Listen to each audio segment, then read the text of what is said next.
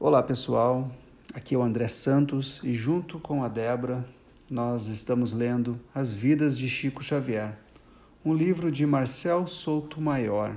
Né? Nessa quarentena, então, foi uma ótima escolha ler esse livro que fala tanto né, da vida do nosso ícone do Espiritismo, né? e ícone também na questão toda de caridade, né? que ele deixou um legado, todo um ensinamento para todos nós, né? Independente de religião. Então, dando continuidade no capítulo 3, Pele do Rinoceronte. Vamos iniciar a leitura então.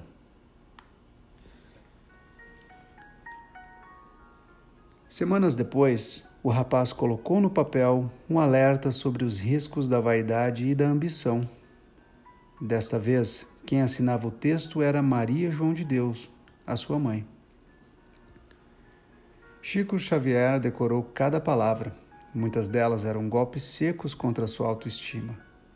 Para começo de conversa, ele não deveria encarar a própria mediunidade como uma dádiva, porque, imperfeito como ele era, ele não merecia favores de Deus. Uma metáfora barroca marcou a sua história. Seja a tua mediunidade como harpa melodiosa, Porém, no dia em que receberes os favores do mundo como se estivesses vendendo os seus acordes, ela se enferrujará para sempre. Chico então ficou atento às lições e passou a exercitar tanto com bom humor como humildade ao longo dos anos. No dia 5 de dezembro de 1934, Humberto de Campos morreu. Três meses depois, Chico teve um sonho. As cenas eram nítidas demais. Ele deparou com um grupo de desconhecidos embaixo de uma árvore enorme e transparente como cristal, sob um céu muito azul e brilhante. Não haviam casas em volta. Um dos estranhos se destacou na multidão e caminhou em sua direção. Estendeu a mão e fez uma pergunta: Você é o menino de Parnaso? Eu sou Humberto de Campos. As lembranças terminaram aí, mas deixaram o rapaz cismado. Qual seria o sentido daquele sonho? Três meses depois, o Chico saberia. Textos assinados por Humberto de Campos caíram do céu um após o outro. E em março de 1935, a mão de Chico colocou no papel as primeiras linhas assinadas pelo ex-imortal sob o título A Palavra dos Mortos. O escritor se apresentava como uma testemunha do trabalho intenso das coletividades invisíveis pelo progresso humano. Nem parecia aquele acadêmico capaz de desafiar os poetas mortos a competir com os vivos de igual para igual, reencarnados. Do outro lado, ele tratava de defender as mensagens dos espíritos, como um consolo aos tristes e uma esperança aos desafortunados. Os materialistas que se cuidassem. O texto saía a jato da mão de Chico. A fé viria mais cedo ou mais tarde, pelo bem ou pelo mal. Os homens aprenderão, à custa das suas dores, com todo o fardo de suas misérias e suas fraquezas, e as palavras do infinito cairão sobre eles como uma chuva de favores do alto. O artigo virou a introdução do livro Palavras do Infinito, de Chico Xavier, uma coletânea de ensaios assinados por Humberto de Campos e por outros mortos ilustres. Cinco dias depois, Chico cobriria uma página em branco com, com novas frases assinadas pelo jornalista invisível.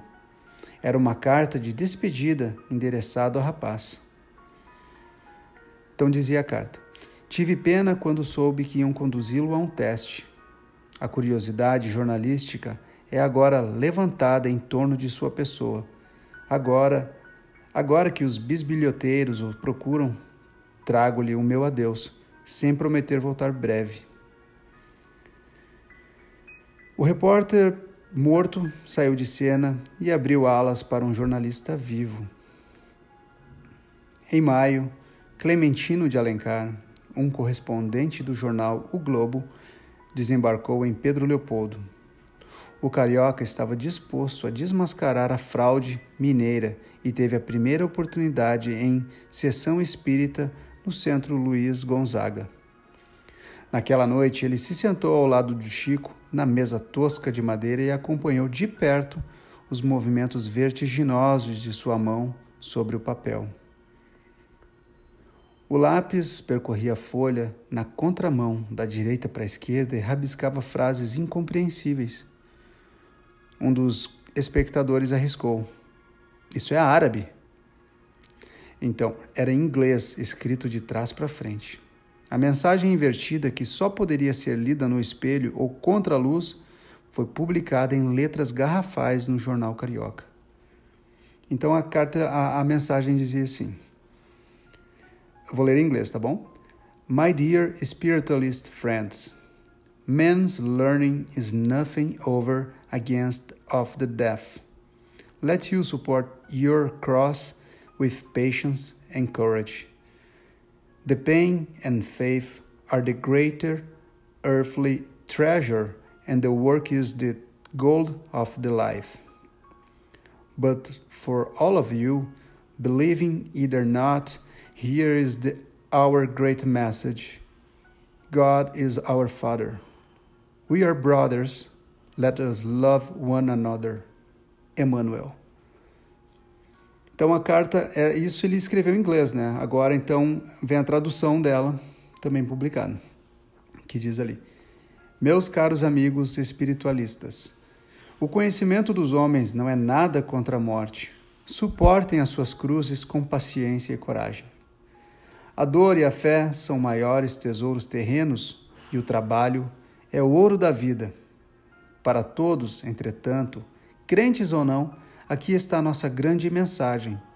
Deus é nosso Pai, nós somos irmãos, amemo-nos uns aos outros.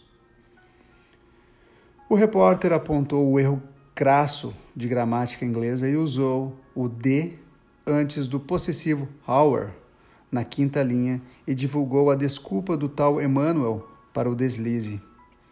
Ele ainda estava estudando inglês num curso no além. A noite de boas-vindas ao jornalista foi movimentada. Após a exibição bilíngue, Chico colocou no papel, em minutos, de olhos fechados, dois poemas de um certo Olavo Bilac. Entre aspas, aos descrentes e ideal. Clementino de Alencar avançou sobre o primeiro. Vós que seguis a turba desvairada, as hostes dos descrentes e dos loucos, que de olhos fechados e ouvidos moucos estão longe da senda iluminada, retrocedei vossos mundos ocos. A noite só terminou depois de Chico Xavier rabiscar um poema de Augusto dos Anjos, sobre o fim das forças do plasma agonizante, e outro de João de Deus, no quarto de hotel. No quarto de hotel, Clementino passava os olhos pelos poemas do outro mundo e registrava as próprias sensações nas páginas de O Globo. Então, pessoal, vou ficando por aqui, né? A Débora vai dando continuidade para nós dentro desse capítulo, né? Então, interessante, imagina só, receber uma mensagem em inglês ao contrário, que pudesse ser vista somente pelo espelho ou contra a luz. Né? Ainda o jornalista ainda dá uma brincada né, com a questão do, do erro do Emmanuel, que ele estava cursando o inglês no mundo espiritual. Bom, essas e outras curiosidades a gente vai vendo aqui na história do Chico, que sempre muito interessante para nós e engrandecedora, né? Eu espero que vocês tenham gostado da minha leitura do dia de hoje e até o nosso próximo encontro.